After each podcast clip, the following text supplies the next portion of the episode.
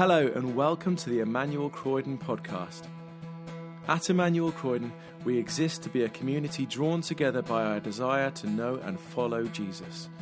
We long to become disciples of Jesus who are equipped to serve him in the whole of life, transforming families, communities, and workplaces as we love God with heart, mind, soul, and strength. We hope you enjoy this week's talk from the morning services. Thank you for joining us today. Grace and peace to you.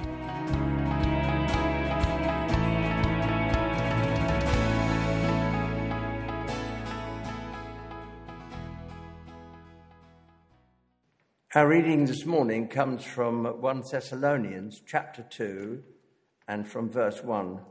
This can be found on page 1196 of our Bibles. Paul writes this letter shortly after his first visit to Thessalonica. That first visit was very short, for he had had much opposition from Jews and Gentiles to him preaching the good news. Those first new Christians had made Paul leave the city quickly for his safety. Here, Paul refutes false charges and encourages these new persecuted Christians. 1 Thessalonians chapter 2 verse 1 You know brothers and sisters that our visit to you was not a failure. We had previously suffered and been insulted in Philippi as you know but with the help of our God, we declare to you his gospel in spite of strong opposition. For the appeal we make does not spring from error or impure motives, nor are we trying to trick you. On the contrary, we speak as those approved by God to be entrusted with the gospel. We're not trying to please people, but God, who tests our hearts. You know, we never used flattery, nor did we put on a mask to cover up greed. God is our witness. We were not looking for human praise, not from you or anyone else. As apostles of Christ, we could have been a burden to you but we were gentle among you, like a mother caring for her little children. We loved you so much that we were delighted to share with you not only the gospel of God, but our lives as well, because you had become so dear to us. Surely you remember, brothers and sisters, our toil and hardship we worked night and day in order not to be a burden to anyone while we preached the gospel of God to you. You are witnesses, and so is God, of how holy, righteous, blameless we were among you who believed. For you know that we dealt with each of you as a father deals with his own children, encouraging, comforting, and urging you to live lives worthy of God, who calls you into his kingdom and glory. This is the word of the Lord.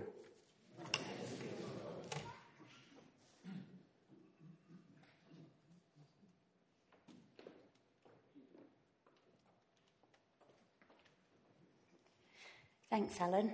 Well, as I said, we've got Greg preaching to us this morning. Many of you will have met Greg and Judith and their family, but for those of you that don't know him, Greg, tell us about yourself. I'm Greg. Hello.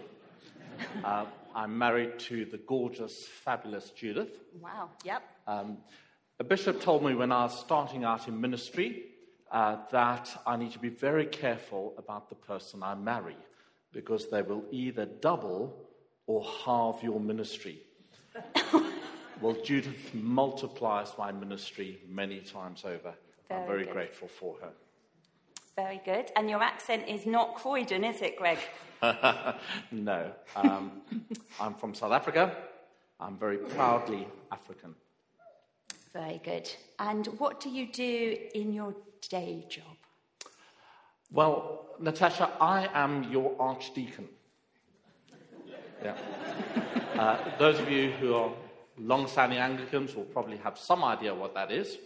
Uh, but essentially, there's lots of strands to the job, but a large part of it is looking after the clergy, uh, making sure they behave on the one side, but also caring for them as well.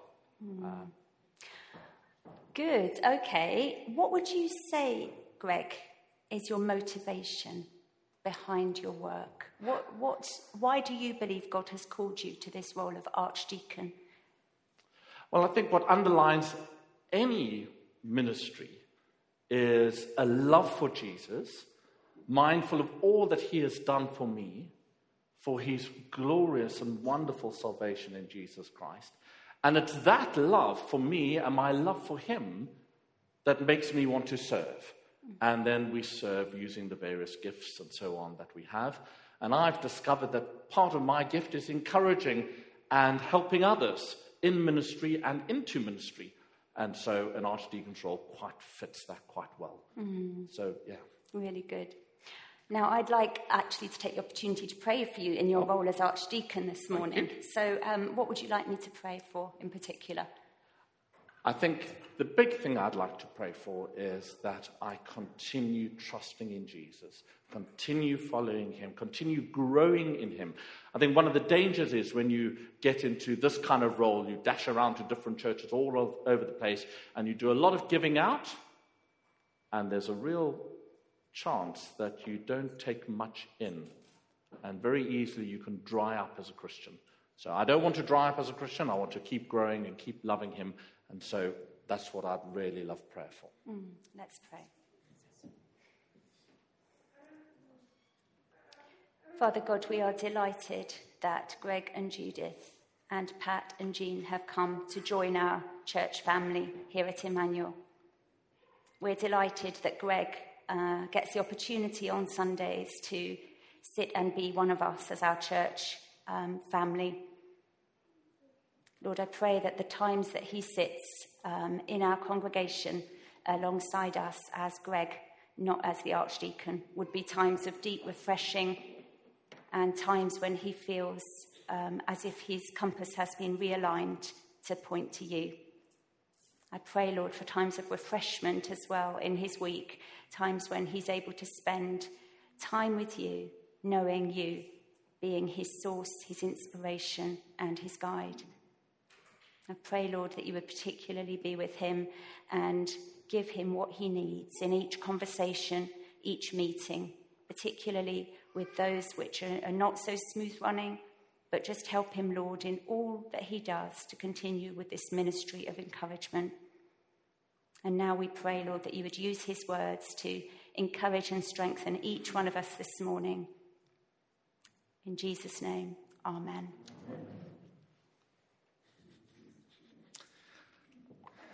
Well, everyone, can I encourage you to open your Bibles uh, to our passage, either if you use your uh, device, your phone, or the Bible in the pew? It's page 1196. And may I suggest that that really should be a discipline every time anyone gets up to preach.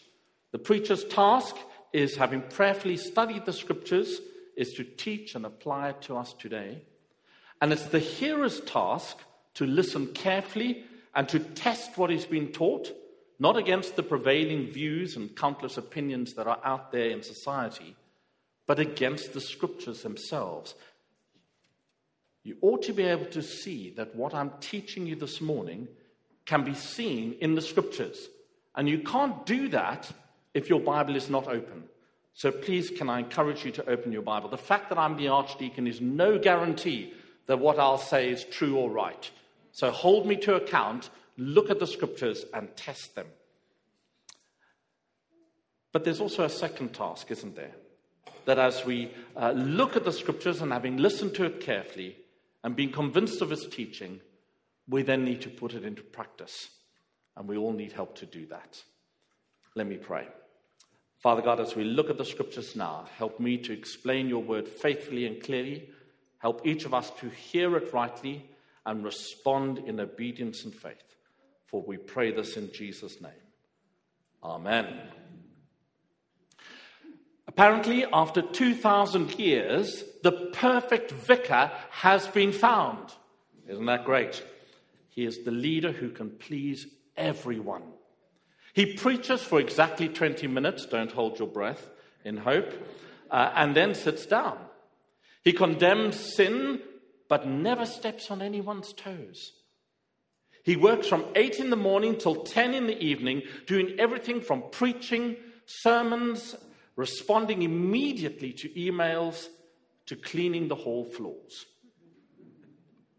All his time is given to the church, and yet his wife and his perfectly behaved children never feel neglected.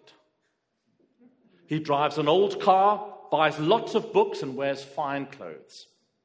He's 35 years old and has been preaching for over 40 years. he is tall on the short side, heavy set in a thin sort of way, and handsome.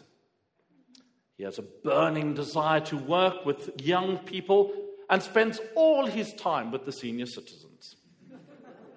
he smiles all the time while keeping a straight face because he has a keen sense of humor that finds him seriously dedicated.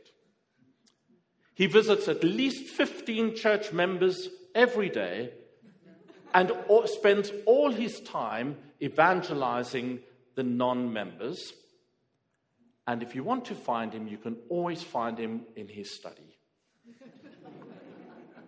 he remains amiable even when the jovial person says, What a job, only work one day a week.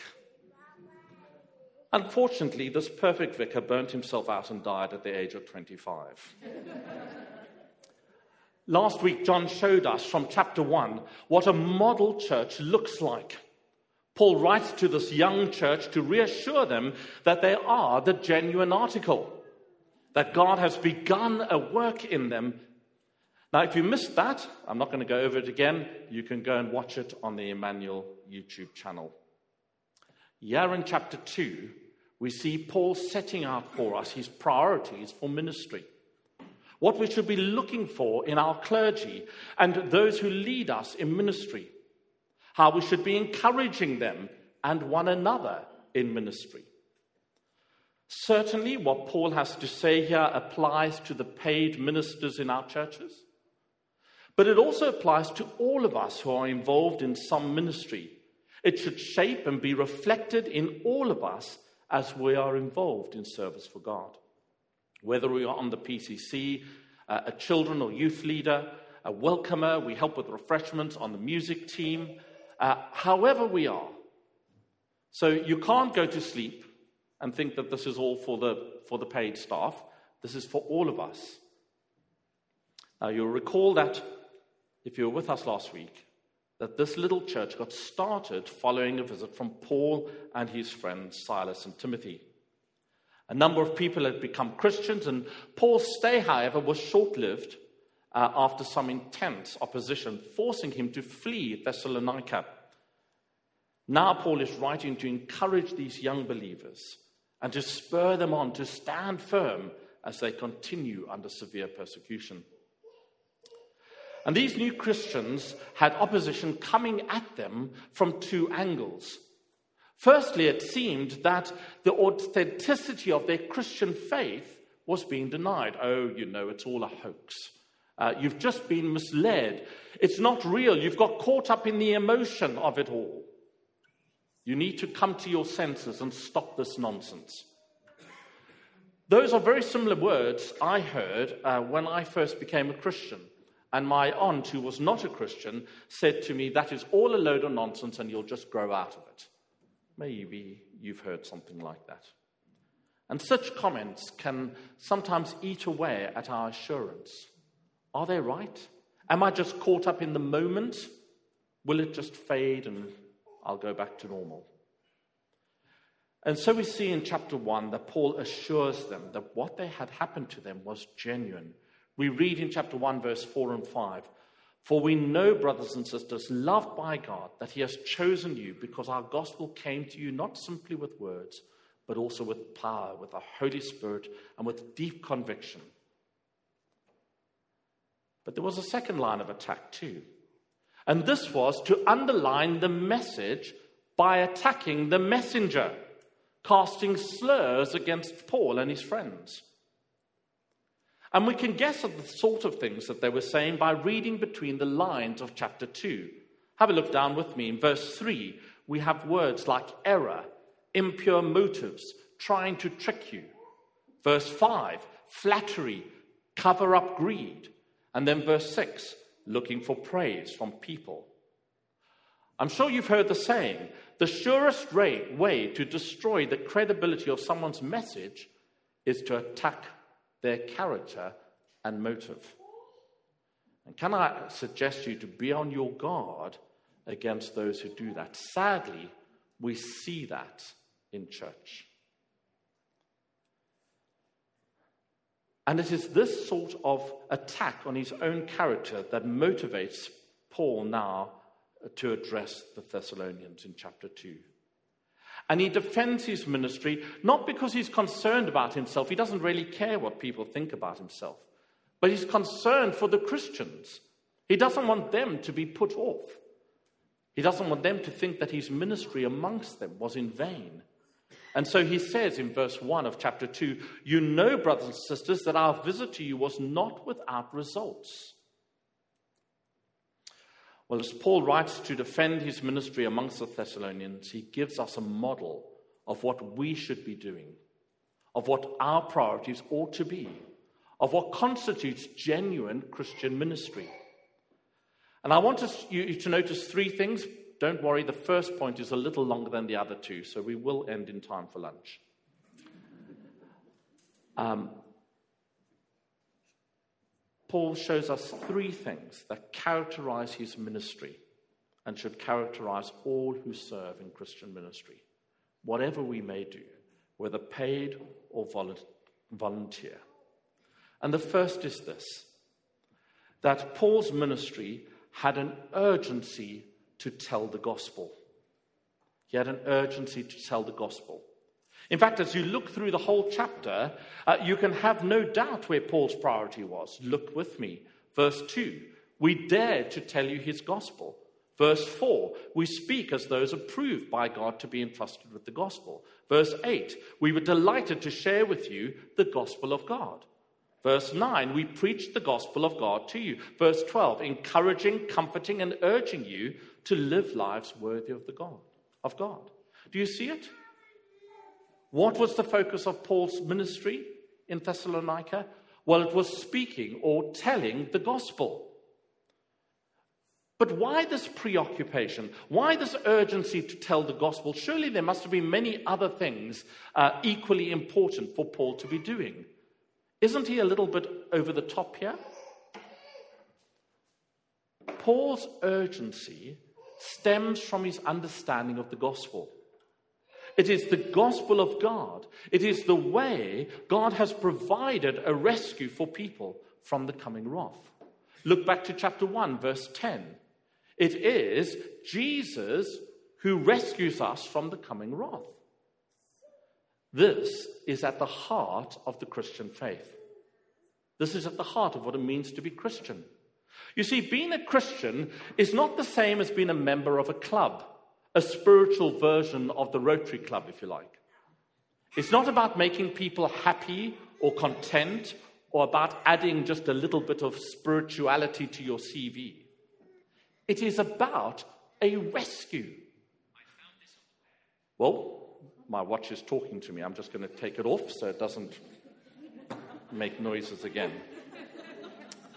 I tell you, don't trust technology. The Bible tells us that all of humankind have a problem. And our problem is our rejection of God and his rule in our lives. And it means that because of that, we are in a bad place. We are under God's wrath. And the Christian message, the gospel, which simply means good news, the good news of the Christian message is about being rescued from God's wrath. And God accomplished this by sending Jesus, who through his death on the cross bore God's wrath in our place, so that as we trust in him, in Jesus, we are rescued from judgment. Now, if you see someone about to step in front of a car, what do you do? You say to yourself, well, maybe they've seen the car and know what they're doing. It's their choice. Or we might say, well, it's not really any of my business what other people do, so I'm not going to interfere. Or we might say, they're free to go their own way. I wouldn't want to force my route on them. So we don't impose. Or we might say, oh, well, the car won't really hurt them. It doesn't matter. No, we don't do that, do we? We shout out a warning, and if we're close enough, we reach out to grab them and pull them to safety, don't we? Yes? I hope that's yes. and yet, how often do we use those very arguments to stay silent and not tell the gospel? Oh, it's their choice. I don't want to interfere. I don't want to impose. It doesn't really matter. Friends, the gospel is urgent news and it does matter. It is the difference between life and death. And that is why Paul didn't care about the opposition or persecution. It was so important that he dared to preach, knowing that it meant opposition. We see that, verse 2. We had previously suffered and been treated outrageously in Philippi, as you know. But with the help of our God, we dared to tell you his gospel in the face of strong opposition. Sometimes when I look at what passes for modern Christianity or Christian ministry today, I wonder if we have really understood the urgency of the gospel. Do we understand that it is a matter of life and death? We are so reticent and risk averse. We don't want to offend anyone, and so we stay silent. Genuine Christian ministry will be marked by a faithful proclamation of the gospel, of calling people to repent of sin and rebellion against God, and to turn and put their trust in Jesus as their Lord and Savior, that they might be rescued from the coming wrath.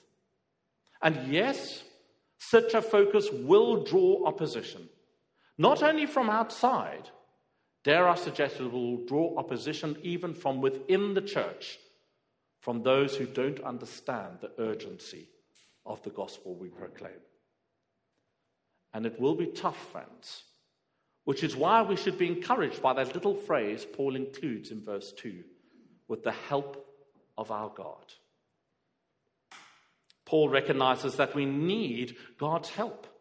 If we are to keep the urgency of the gospel at the heart of our Christian ministry, faithfully proclaiming the gospel despite opposition. Friends, we should be praying daily for one another in our various ministries, and especially for our clergy, that they would keep on telling the gospel despite opposition and that God would give us that sense of urgency to make us bold so that we would dare to take the opportunities that come our way and to tell people about Jesus. Is that true of you? Is that true of me? An urgency to tell the gospel. But secondly, we see in this passage uh, that Paul's urgency to tell the gospel um, comes out of a deep desire to please God rather than man, to please God rather than people. Of course, motives are always hard to argue, aren't they? Because people can't see what's inside us. We can make claims, but they're hard to test. And yet, Paul wants the Thessalonians to see his motives here. Look at the passage again with me. Paul says that they preached the gospel, verse 3, not from error or impure motives, nor are we trying to trick you. But rather, he says he shares the good news of Jesus out of a desire, verse 4, not to please people, but God who tests our hearts. And friends, it was this conviction that affected the way Paul worked, the way he did ministry. Verse 5 We never used flattery, nor did we put a mask to cover our greed.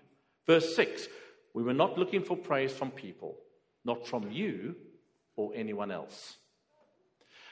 You see, the gospel was not Paul's good idea that he had come up with. He had been entrusted with God's gospel. It is God's gospel, and so he is answerable to God for what he does with it. Paul tells us elsewhere in Galatians chapter 1 and verse 11 and 12, he says this I want you to know, brothers and sisters, that the gospel I preached is not of human origin. I did not receive it from any man, nor was I taught it. Rather, I received it by revelation from Jesus Christ. So when Paul preached, in one sense, it didn't matter what people thought. It was what God, whose gospel it was, thought that mattered. And that meant that he wasn't free to rearrange it, to mix it up, as it were, to leave bits out according to the audience.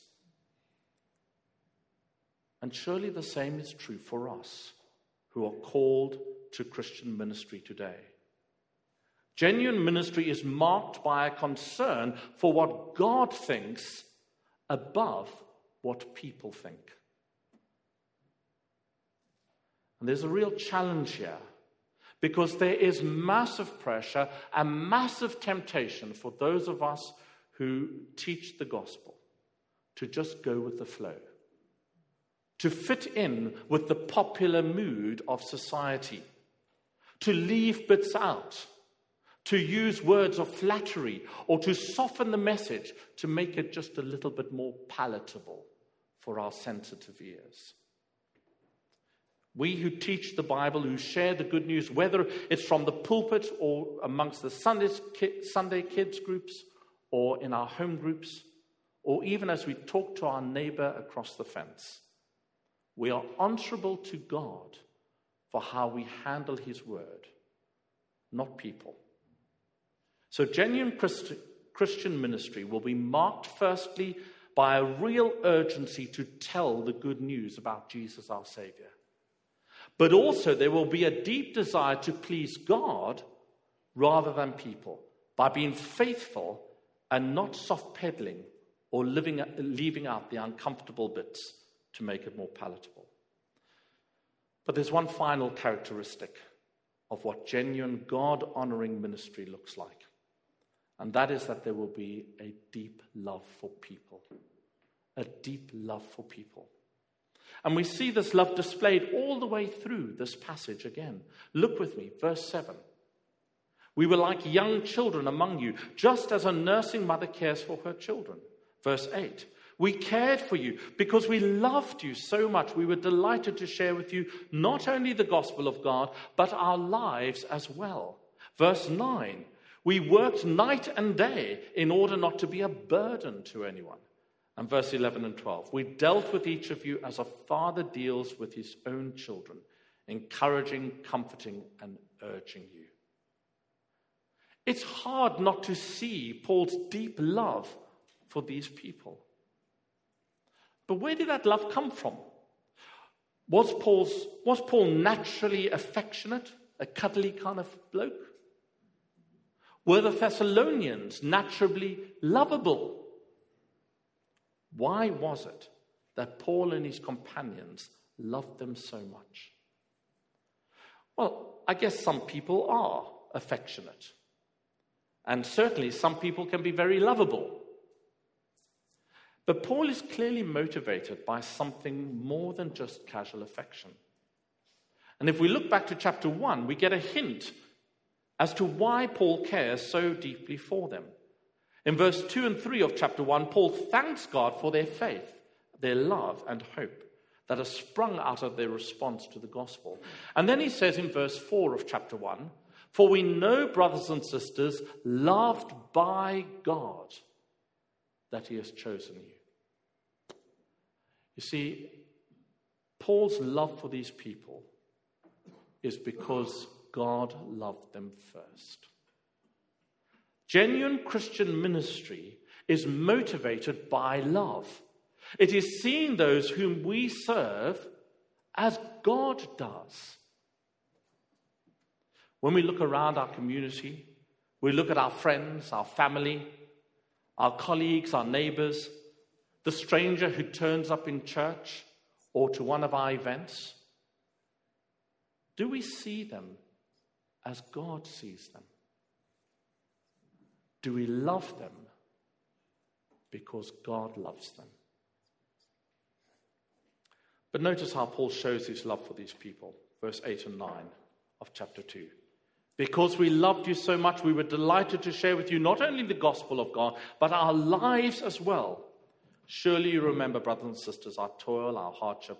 We worked night and day in order not to be a burden to anyone while we preached the gospel of God to you. You see, the Thessalonians weren't just another evangelistic scalp on Paul's belt. He loved them so much that he wanted to share his life with them. And it was his love for them that makes him keen not to be a burden to them.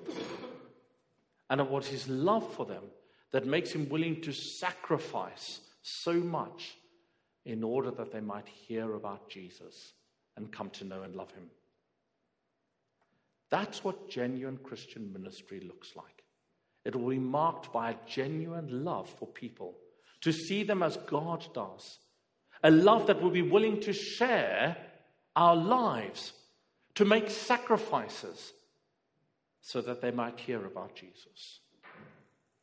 Is that true of our ministries? Is there genuine love for those whom we are ministering to? And is that love marked by a willing sacrifice to share our lives, our home, our finances, our gifts, that others might hear the gospel. So, what does genuine gospel Christian ministry look like?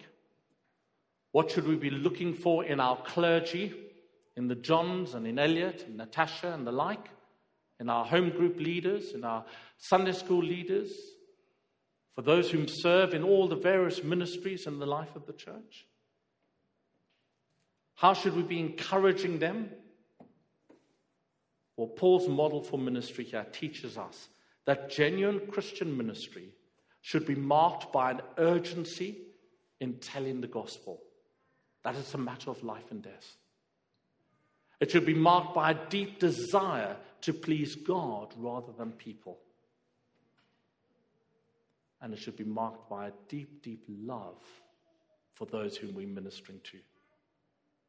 To see them as God sees them and to love them enough that we're willing to share our lives with them, make sacrifices in order they may have the opportunity to learn about Jesus, whom we love. Well, let's have a moment of quiet. And as we sit in quiet, if the band would come up. And after a moment, we will sing again. And in a way, the song we're going to sing uh, is a prayer. We'll probably stand and sing it, but that's okay. You can stand and pray. Will it be our prayer to walk humbly with our God?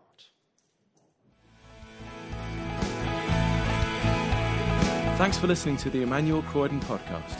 For more information about our church and everything we have going on, visit our website, emmanuelcroydon.org.uk. You can also follow us on Facebook, Twitter, and Instagram to see and hear what's going on in the life of our church.